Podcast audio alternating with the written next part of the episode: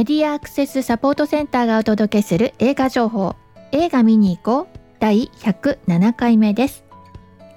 この番組では全国の映画館で公開される作品の中からスマホアプリでバリアフリー音声ガイドの提供されている作品をご紹介しています。現在映画館で利用できるアプリはハロームービーと UD キャストの2つがあります。この番組では対応アプリと対応が開始する日をご案内しています。アプリのインストール方法は日本ライトハウスの YouTube チャンネルニポラーチャンネルでスタッフが詳しく紹介しているのでそちらでご確認ください。番組 YouTube の詳細欄にもリンクを貼っておきます。番組の後半では様々な立場のゲストをお招きし映画体験に関わるインタビューを行っています。え今回は札幌で映画の鑑賞会を企画なさっている中山光夫さんからお話を聞かせていただきました。では早速作品紹介に入りましょう。先週ご紹介したのは1作品。長野芽主演のマイ・ブロークン・マリコ。主人公の OL がテレビのニュースで親友の死を知り遺骨とともに旅を出るというストーリーです。詳しくは前回106回の番組でご確認ください。ハロームービーに対応していて85分の作品です。今週は3つの作品が10月7日の金曜日からいずれも公開日から対応されています。タイトルだけ先に申し上げますと7人の秘書ザ・ムービー。呪い返しし塩子誕生千夜一夜この3つの作品となります最初にご紹介するのは7人の秘書ザ・ムービージャンルはサスペンス、コメディ。テレビ朝日系の木曜ドラマ枠で2020年10月から12月までの8回放送されたテレビドラマの映画版です。えー、この7人の秘書というのは一つの会社にいる秘書ではなくてさまざ、まな組織に、まあ、溶け込んで、えー、日頃は過ごしている秘書たちなんですけれどもね、えことが起こると集結し、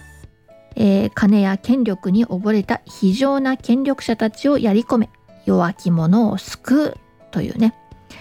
あの割とすっきりする、まあ、完全懲悪者のね時代劇みたいな、まあ、ある種パターンのあるようなそんな作品なんですけれどもね。じゃあ今回の映画について合成音声くんご紹介お願い。7人の秘書ザ・ムービー。ある日7人の秘書たちのもとに新たな依頼が舞い込む。依頼人は信州でラーメン屋を営む尾形光一。ターゲットは信州一帯を支配するつくもファミリー。表向きは地元の名家だがその実態は国家とつながり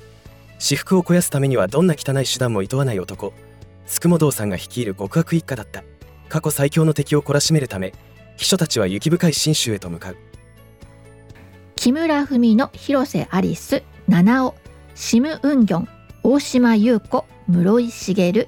江口洋介というのが、まあ、ドラマの頃からのおなじみのメンバーなんですが劇場版では、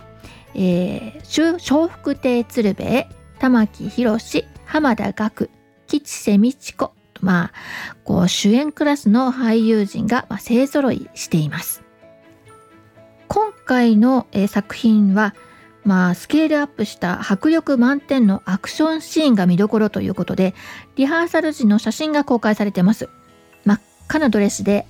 足を高く上げて蹴りを食らわせている木村文乃。青いタイトなドレスで敵を床に押さえ込み、腕を決めている七尾。黄色いドレスでテーブルに飛び乗る大島優子など、日頃は地味めな秘書たちがドレスアップして戦っています。まあ、木村文乃は、まあ、ファブルなんかでね、えー、もうすでにアクション、えー、披露してますしあと七尾もね昔からこの長い手足でね細い体なんですけどね、えー、まあ今回はまあ空手風なアクションなんですが、えーまあ、もともとこのお二人えー、アクションって感じですけど、まあ、大島優子ってどうなんですかね？あのダンスなんかもしてたからね、えーまあ、身のこなしは、えー、いいのかなとは思うんですけど、まあ、このアクション戦うっていうのはねなかなか珍しいのかな、うん、ちょっとよくわからないんですが、まあ、かなと思います。はい、まあ皆さんあの、素晴らしい身のこなしで戦っております。はい。でこのらこれらの作品は、まあ、今ですねちょうど、えーとまあ、映画公開っていうことでね、えー、10月の初めにスペシャルドラマなんかもね、えー、放送されてたんですね。でその初期のシリーズと合わせて、まあ、TVer とかで、ね、見ることができます。はい、そして主題歌はドラマに続いて「ミレイ」あのー、今回主題歌であこれの声どの誰だったっけなーなんて思ってたんですけどミレイですね。えー、こうね独特の私はこう彼女の歌を聴いてね、まあ、初めに感じたのが、まあ、揺らぎみたいなものなんですけどね揺らぎというのかねじれというのかあの音が不思議なこう、うん、届き方をするというかね、うん、とっても雰囲気がありますよね。でまあそれでいてこう低低音というか、まあ、ハスキーっていうのかまあそんな感じの落ち着いた声ですね。あの見た感じはねそんなこうハスキーな渋い感じの声が出てくるっていう雰囲気の人ではないんですよ。もう普通の女性普通の女性っていうともうなんだかよくわかんないんですけどまあ至って普通の女性です。でまああのー、まあ、アーティストとしてのね写真撮るときはまあちょっと目つき鋭くみたいな感じなんですけどまあ割とふわっとした普通の女性のイメージなんですよ。まあ普通な顔をしていると。ただまあ歌ってる時とかはまあかっこいい表情ですしまたこの素敵な声ということでね非常に魅力的な方だなと思います。えー、っと最近ものタングとかでもね、えー、主題歌歌ってたんですけどまああちこちで引っ張りだこな感じです。えこちらの作品130分の作品で公開日からハロームービーに対応しています。え次の作品は呪い返しし塩子誕生こちらはまあ幸福の科学のね大川隆法が制作総指揮そして原作もということでジャンルはファンタジーホラーサスペンスです女子校のオカルト研究会によって召喚された呪い返し師塩子がオカルト研究部員たちと共に呪いに苦しむ人々を救うため、えー、戦いを繰り広げるというお話ですね。じゃあ、えー、これも合成音声くんストーリー教えてください。呪い返し塩子誕生。清めの塩でエンジンと五芒星を描き願いを記した封書を焚き上げると突風とともに袴姿の女性呪い返しし塩子が現れる。塩子に救われた女子高生たちと共に呪いに苦しむ人を次々救いやがて大きな敵と対峙することとなる。あのー、幸福の科学はね本当に年に数本、まあ、ドキュメンタリーっぽいものと、まあ、こういうこうあのホラーっぽい、うんまあ、まあ、ものっていうのが、まあ、定期的に出してくるわけなんですけれどもあのー、毎回言ってるんですけど、まあ、本当いち早くハロームービーに対応してですねあの、提供してるんですよ字幕と音声ガイド。うん、その点は本当にいつも素晴らしいなと思ってるんですけどで私先週あ先週？あまあ先週じゃないまあ先日だな。えー、あの盛況のものをねあの取りに行くんですよ。あのそのグループの仲間のうちの玄関先に。そしたらそこにあの引率の先生に連れられて高校生たちが布教に回ってたんですね。あの幸福の科学の。でで声をかけられたんですよ。あので、あ、ここのうちの人じゃないんですけど、みたいなことを言ってたんですけど、あ、そうですか、みたいな感じで、でなあのちょちょこっと立ち話をすることになりまして、その時にね、あの逆に私、あの、ハロームービーを紹介してしまいましてですね、あのここ、学校の子たちが、まあ、て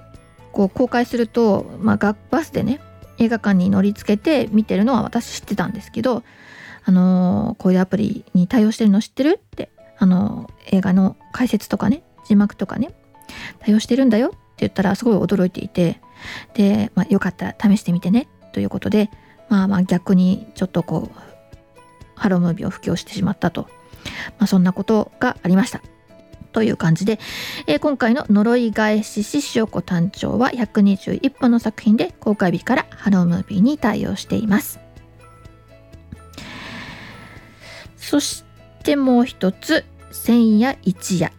です、えー、今回はじゃあこれは先にストーリー紹介してもらっちゃおうかな。よろしく。千夜一夜。離島の水産加工場で働く富子は30年前に夫が突然姿を消して以来その帰りを待ち続けていた。漁師の春尾から思いを寄せ続けられても見向きもせず静かに一人で暮らしていた。そんな富子の前に2年前に失踪したという夫。幼児を探す波が現れる。波は自分の中で折り合いをつけて前に進むため幼児がいなくなった理由を求めていた。ある日富子は街中で偶然にも幼児の姿を見かける。30年夫を待ち続けている主人公富子を田中優子。波を小野真知子そして富子に思いを寄せる春男をダンカン2年前に失踪したという、えー、ナミの夫を安藤正信が演じています。ではまあ、舞台挨拶で監督がお話ししてるんですけどこの作品はこう撮影が始まってたのにえコロナの影響で中断を余儀なくされてしまったということなんですね。でえー、っともう本当に長年かけて準備してきた作品だったのでもう一回このメンバーをねえー、揃えて撮るっていうことが難しいからもうできれば撮ってしまいたいっていうふうに監督は思っていたんだそうです。そしたら撮影が始まってからは5日経った頃にですね、えー、田中優子があの話し合いましょうというふうに、まあ、言い出したと、えー、ちょうどその頃、まあ、ロックダウンっていう言葉が使われ始めたりしていてでたんですねでただその撮影地は佐渡島だったんです。で感染者はゼロということで東京からキャストやスタッフが来た時もしもその中に誰かが感染していて撮影地の人に移してしまったらどうなるのかとお世話になっている佐渡の人たちに迷惑をかけてはいけないそんなことしたらもう二度とこの映画を撮影することはできないだろうというふうに、まあ、あの田中優子から諭されてそしてあ苦渋の決断をするということになったんだそうです。でその時にもう健康でさえいれば必ずっていうふうに、まあ、涙ながらにあのまあ田中優子が、まあ、皆さんにね挨拶をしていたということだったそうです。えー、もうその時はもう監督自身もいろいろ取り乱してしまったようなんですけれどもあの、まあ、小野真知子もその場にもいてでもうもう監督ももう役者さんたちもみんなあの話し合ってもう涙ながらに決断したと。あの時の光景は一生忘れられないっていうようなことで、まあ、舞台挨拶でコメントなさってたそうです。本当にね、えー、それから2年ほど経ってやっと撮影が再開してでまあ時間はかかったんだけどもだからこそ脚本もこの間に見直すこともできたし新たな素晴らしいキャストやスタッフに参加してもらうこともできたと。で年月をかけたからこそいい作品になったんじゃないかなと思っていると。今ではま誇らしげに監督が語っていたということなんですね。うん。まああのー、本当にあの時期おそらくもういろんな場所でねいろんなことがあったうちの一つだとは思うんですけれどもまああのそうして出来上がった作品だということです。はいということで、まあ、こういうその映画の作紹介はそうなんですけどあのね実は私この映画紹介探すするために今いろんなこう記事を見てるんですけどねであのこの舞台挨拶のエピソードを拾った記事はですね、えー、なんとこう私がシティライツの時に一緒にあの活動していたミブさんという方でね、えーのこの番組のね初めの方で頃でもね頃に、まあ、ちょうどコロナになりましたね。どうですか？その撮影周りみたいなことでインタビューさせてもらってたんですけどその、まあ、さんの、えー、記事だったという感じでございます。はい。ああの撮影、まあ、つまり私としてはねあの映画界が動き始めてこういったあの映画のね取材をする人たちもうやって、ま、お仕事が戻ってきてるななんて思っていたいたわけでございます。はい。はい。で、千夜一夜126分の作品で公開日から UD キャストに対応しています。新たに対応が始まったのは以上の3作品ですそして今後の作品ですそれがいる森9月30日から公開されていた作品ですけれども10月の14日来週から対応が開始します主演は相葉雅紀怪奇現象が多発する森を舞台にそれと呼ばれる得体の知れない何かがもたらす恐怖を描きます監督はジャパニーズホラーといえばこの人の中田秀夫です。はい、そして体探し。これまたホラーなんですよね。10月14日の金曜日公開で公開日から対応します。6人の高校生たちが死のループに、えー、巻き込まれてしまうと。まあ、あの目覚めても目覚めてもまた同じストーリーの中に自分がいるっていうそんな状況ですね。そこから抜け出すために恐怖に立ち向かう。主演は橋本環奈です。えー、あとは映画デリシャスパーティープリキュア夢見るお子様ランチ。こちらの作品9月23日から公開しているんですが対応が始まるのは10月の14日金曜日からです。劇場版通算31作目世界中の美味しい料理が集う素敵な街を舞台にプリキュアたちが活躍します。アイアム牧本。これはコメディ、ハートフルストーリーということでね、9月30日から公開しているんですが、対応開始するのは10月15日土曜日からです。孤独死した人の埋葬を行う市役所のお見送り係として働く生真面目で不器用な主人公が立派な葬式を挙げようと奔走するお話です。主演は阿部サダヲです。そうですね、えー、そして次は2つのタイトルが、あのまあ、それぞれ1本ずつなんですけど「えー、君を愛した一人の僕へ」という作品と「僕が愛したすべての君へ」という作品。こちら10月の7日金曜日から公開しているのですが対応が開始するのは10月21日金曜日からです。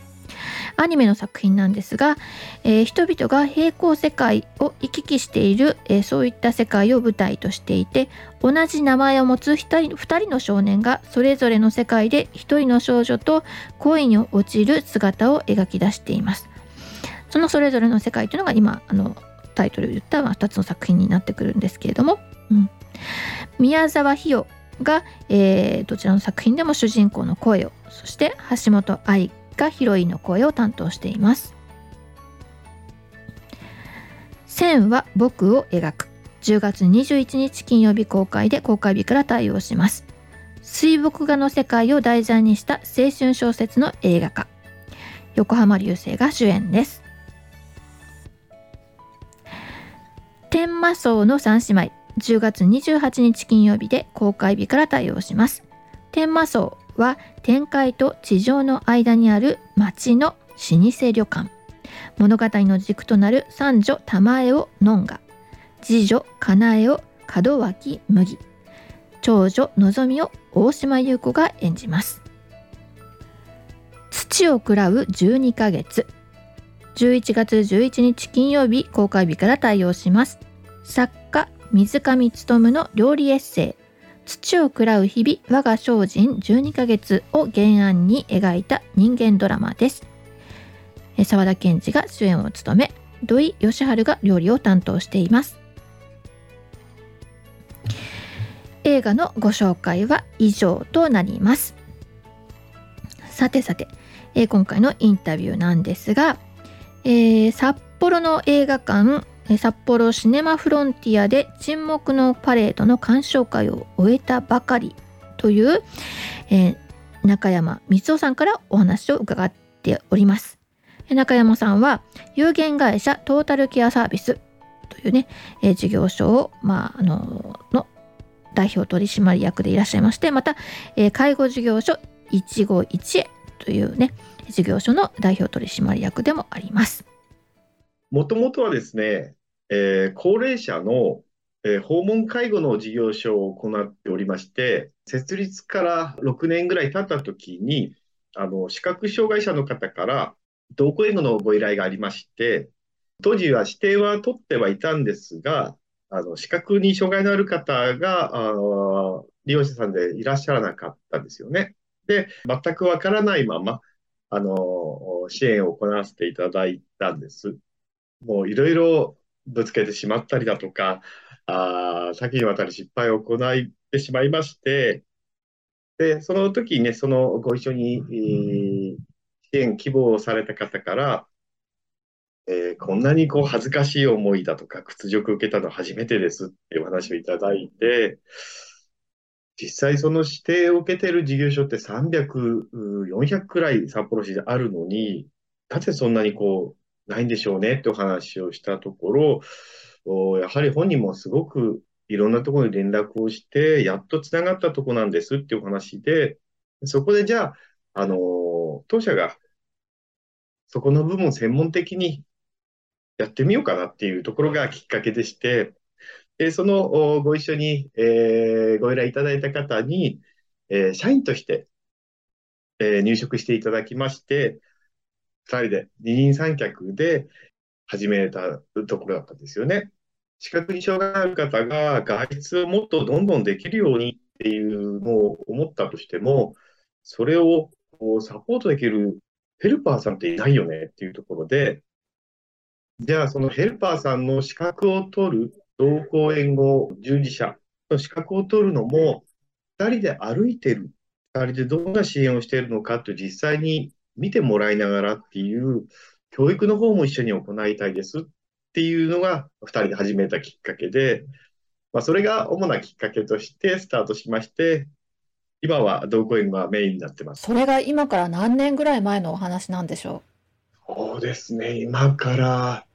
10年ぐらい前になりますかね。そうなんですね。えー、そうすると10年前に、その利用者さんとの出会いがあって、えーはい、初めてそのニーズに気がつかれて、えー、ということなんですね。そうなんです。うん。その方はいろんな事業所に問い合わせをしてたわけじゃないですか。はい。そして断られてきたわけですよね。えー、で、ここでたどり着いたと。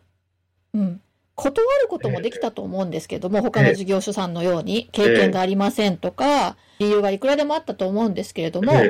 やってみようって思ったのはどうしてなんですかね？そうですね。やはりまあ、あの、事業所を立ち上げたものとしての責任もありましたが、全く知らないっていう世界を見てみたいというような、ちょっと失礼ですけど、興味の部分もあったのかなっていうのは、今になるとね、思ったりなるほど。困難と出会った時に、あの、避けたいと思うタイプの人と、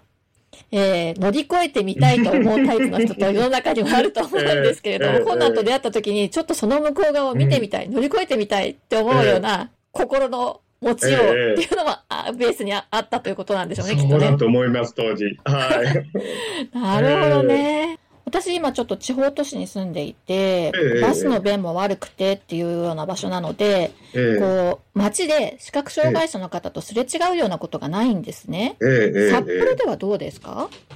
そうですね、札幌ではあの北海道盲導犬協会もありますので、えー、比較的盲導犬ユーザーさんでしたり、えー、白状を利用されての単独歩行されている方は、あお目にする機会は多いです。なるほどね。じゃあその10年の間、えー、えまあ、えー、映画にたどり着く前ですけれども、はい、えー、どんな活動をなさってたんでしょうか？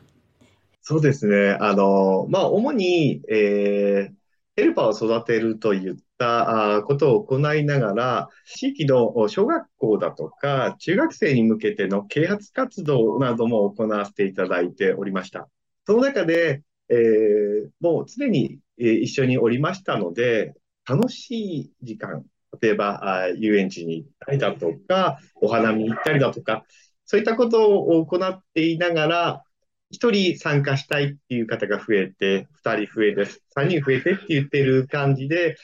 あ、なんかイベントとしてやったら面白そうだよね、みたいな感じで増えていった形ですかね。なるほど。じゃあ、初めはその方のご友人とか、そういう形でこう、こう口コミで始まちょっとこう広がりが。そうですね、はい。僕らどうしても訪問の仕事でしたので、えー、利用されている方がどんな事務所で働いているんだろうとか、会社の内情って見る機会ないなと思って、一番最初はね、会社に来てもらう。で、会社であの、焼肉をしたりだとか、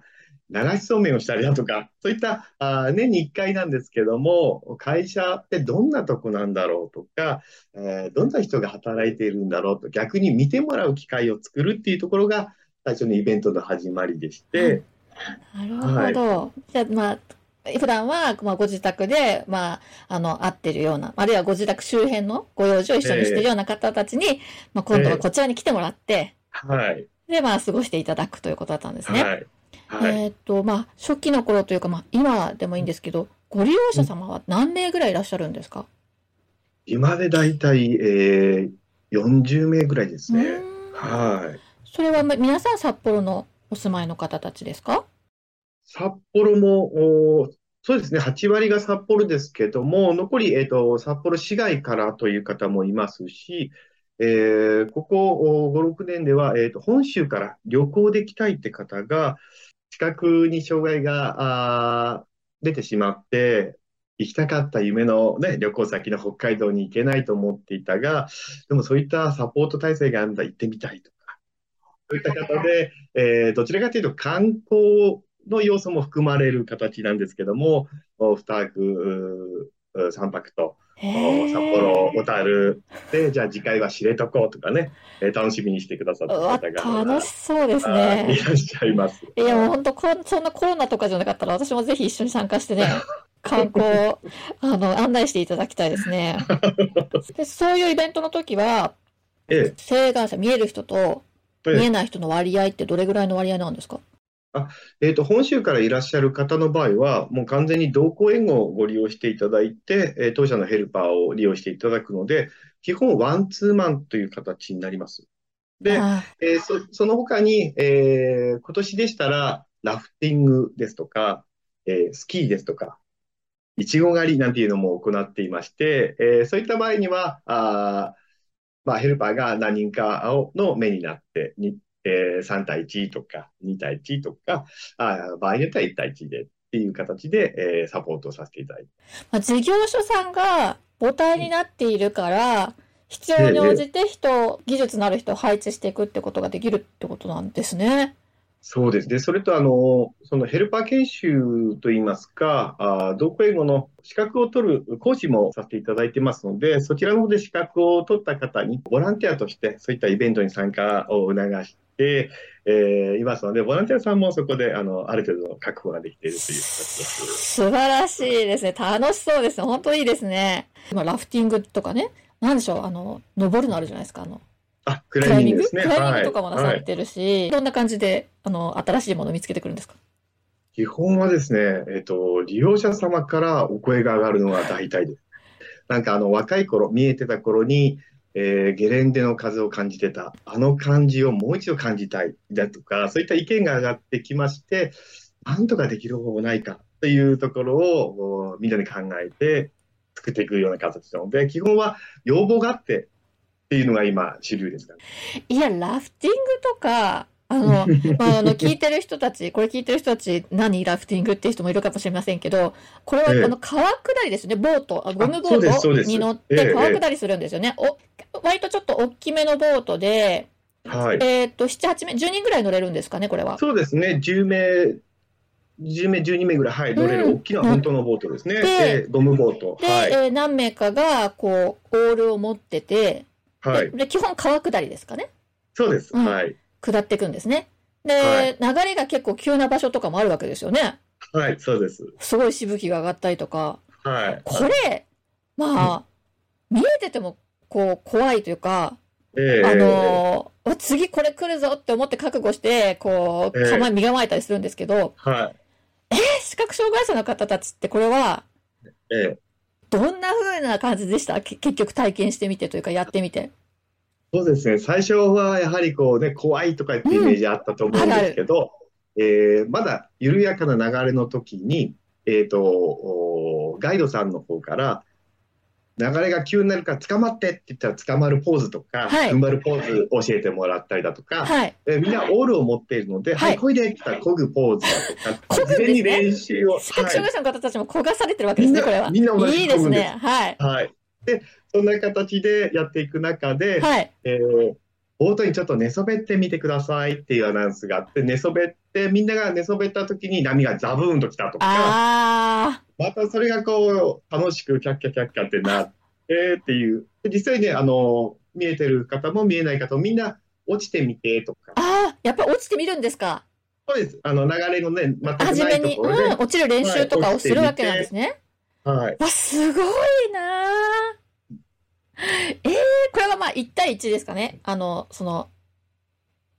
そうですね。えあの、その援護者の時方は。はい。そうですね。僕らは、あと当事者の方と同じ人数のヘルパーを用意しましたけども、はい。でももう始まってしまったら、もう誰が担当とか関係なく、えーなんか声がする方に泳いできて、えー引き上げるだうん、とか、うん。逆にあの、お見えてるものがみんな落ちちゃって、どうするの？みたいな。すごいな。ほんと楽しそうですね。ううんわいいな。どこでもドアがあったらもう絶対参加したい感じですよね。ほんといろんなことなさってますもんね。そうですね。一つ一つ、あの、行ってみて、はい。えーどうだったっていう反省をしながらも、またそれでもっとこんなことやりたいっていう意見が上がってきますので、逆に僕らありがたいですね。あの、例えばこのラフティングもそうですし、まあ、あの、ええクライミングもそうなんですけど、それぞれの、例えば、ラフティングをやってる方たちのところに、まあ、参加させてもらう、まあ、そことになるわけですよね。基本、こう、ええ。あの、観光の方とか遊びにいらした人を、まあ、案内してる人たちが、まあ、あの、ガイドしてくださるんだと思うんですけども、そはい。の方たちは、例えば視覚障害者の人たち、これだけたくさんの人とね、一緒にやるのは初めてっていうようなこともあるんじゃないかと思うんですけど、はい、はい。そういう、そういう時に、え、こう、はじめ、交渉とか難しくないんですか？そうですね。なかなか、あの、事前に、あの、メールなどで状況説明をするんですが、あーまあ、場所によっては、あーお断りされるケースも非常に多かったりしますが、中にはね、あの、1対1でしっかりサポート体制がこちらも取れていますし、その主催される側の方に、あの、何かね、特別な配慮をいただくことはないですよっていうお話で、じゃあ、あの、受けてみますっておっしゃってくださったのが今回もありましたので、そこで、あ実際やってみて、えーあ、本当だ、見える見えないあんまり関係ないんだなって思っていただけたことが逆にこう啓発につながりまして、来年もまた来てくださいっていうね、お話をいただいたりだとか、はい、なんかそういったところも非常に良かった点ですね。そうですね。ええ。もうなんか、あの、Facebook でいろんな報告を見てて、本当にワクワクするというか、えこおそらく一件一件交渉するときは、たくさん断られるんでしょうけど、じゃあやってみようっていう人と、な先ほどのね、その、え困難と向き合ったときに、あの、ええ。避けるタイプか、いや、その先を見たいと思うタイプかっていうときに、このはい先を見たいと思うような人たちとつながっていきながら、はい、こうイベントがこう広がってるってことなんですよね。そうですいや、ね。と楽しそうなんですよね。またね、そういった方々が新たなこのこんなものもありますよだとか、紹介をしてくださるっていうその輪が広がってきてるところがまた大きいですよね。そうですね。いや、私ちょっとこんな風な楽しい感じってあんまり知らなくて、ちょっと私があまり世間が狭いのもあ あるんですけど、なんだろう、一つのこと、例えばまあマラソンならマラソンとか、あの、はい。まあ、スキーならスキーとか、まあ、それぞれいろんなことやってる、登山なら登山って、それぞれの人たちは私は知ってるんですけど、で、そして、ええいろんなものに参加している友達もいるんですけど、え一箇所でこんなにたくさんのことを多岐にわたって やえってるっていうのが本当に楽しそうで、これはぜひお話を伺ってみたいなと。もうたまたまこの中の一つにね、映画というきっかけがあったおかげで私が気がつくことができて、えもうえ本当に良かったなと思ってるんですけどね。は はい。そうなんですね。いや楽しそうですね。まだこれからあれですか？今までやってなくて、これからちょっとチャレンジしたいこととかあるんですか？そうですね。あの、来年はですね、あの、福祉バスというものをお借りしまして、はい。えー例えばあ、両親が視覚障害があって、お子さんがいらっしゃるだとか、家族単位で行けるイベントをちょっと作っていきたいなと思ってるんですよね。例えば、そのフルーツ狩りですとか、あーその道の駅に行って野菜を買うだとか、もっと大人数で動けるっていうものもちょっとお作っていきたいなと言いますのと、そのアクティブに動くだけじゃなくて、えー研修、その障害の心理の研修だったりですとか、そういった当事者ならではのお話ができる、そういったものを逆に聞かせていただく、そういった勉強会などもね、あの、やっていきたいと思っております。すっごい楽しそう。うわ、なんで北海道なんだろう、これ。でももう本当にこれが北海道にあるってことが私にとってはすごくいいことだなって思っていて、えうん、なんか本当に楽しそうだな。え ひたすらそればっかりしか私は言えない。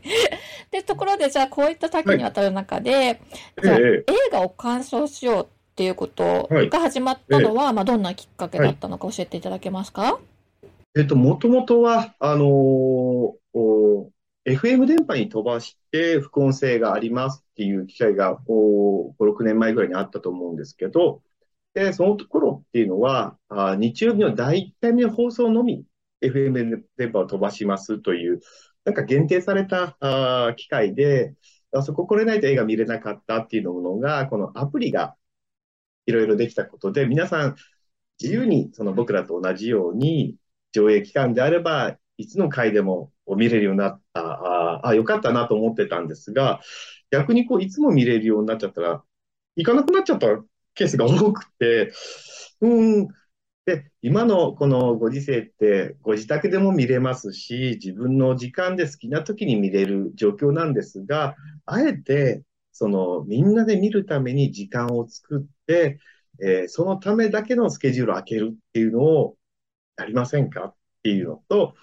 ぜひね、その、僕らが目で見ながら楽しむのを音で楽しむ。で、それが映画終わった後に、ちょっとした違いをみんなで感じたりとか、話し合いができたら楽しくないかっていうのがきっかけで、えーお声掛けさせてもらって始めたのがきっかけです。私はあの、シティライツっていう団体でね、東京の方で活動してた時期がまあ結構あるんですけれども、ええええその時も、あの、ま、私自身がそんなに別に映画が好きだったかって言われると、そうではないんです、実は。ええええでも、なんか自分とは違う見方をする人と一緒のものを見て、終わってから感想を話し合うっていう、あの体験が楽しくて、はい、ははい。なので、まあ私たちはアプリを開発しはしましたけれども、い、ええ。あの、各地でそういうことが広がってほしいなってすごく願ってたんですね。はあうん。はあの、つまり、かシティライツでやっていた時は、誰かこう、たけた人が映写室に入って、まあ実況中継をして、FM で流してっていうね。ええで、そうなると、そういうスキルのある人がいないとできないけれども、ええええ。アプリで流すことができれば、もう本当にただ、日を決めて、みんなで見て、お茶をしてってことができるんじゃないかっていうふうに思ってたので、ええええ。もう本当にそそのまんま、もうイメージしたまんまをそちらでやってくださっているのが、もうすっごいすっごい嬉しいですね。今回のインタビューは以上ここまでとなります。えっ、と次の回でね、えー映画の鑑賞会のことなどをねもうちょっと詳しく、えーお伺いししています。している部分を、まあ、お伝えしようかなというふうに思っています。定期的に2ヶ月に1回こう行われているこの映画の鑑賞会についてはですね、えっと、ホームページなんかでもご紹介なさっていまして、えー検索ワードとしてはね漢字で札幌あとねアルファベットで SSC そして、えー漢字で映画この3つを入れるとなんとトップに上がってくるページにあの紹介があります。あとはまあ Facebook なんかのね、えーでもやっぱり同じようなグループで、えーやっているのが、まあ、そのリストの中にね検索したリストの中に上がってくると思います。はい。関心があったら、えーまあ、来週を待たずにですね、えー調べてみてもいいかなというふうに思いますので、えーどうぞどうぞ。はい。えーそしてですね、じゃあ、えーいつもながらのマスクからのお知らせで番組をおしまいとさせていただきます。アルファベット MASCA がで検索すると私たちのホームページにたどり着くことができます。また、サイトのトップページにある映画、映像のバリアフリー化を学ぼうからは、バリアフリー字幕や音声ガイドのオンライン講座に参加することができます。そしてこの番組は映画見てきたよはもちろんこれ期待してますなどぜひ教えてください。また各地での活動の告知などお寄せいただきましたら紹介していきたいと思っておりますのでよろしくお願いします。ね、えーそこのあなたお話聞かせてねっていう、えー言っておりますとところですね。ああの話すよ話すよって言ってもらっていながらですよ、えー私がですねあの非常にバタバタしておりましてセッティングできておりませんので皆さんあの今後ね、えーあれです。インタビューが滞ったらそれはですね私が編集ができてないということでね、えー、皆さんいろいろご協力いただいておりましてありがとうございます。はい、えー、以上メディアアクセスサポートセンターから徳江さやかがお伝えしました。ではまた来週。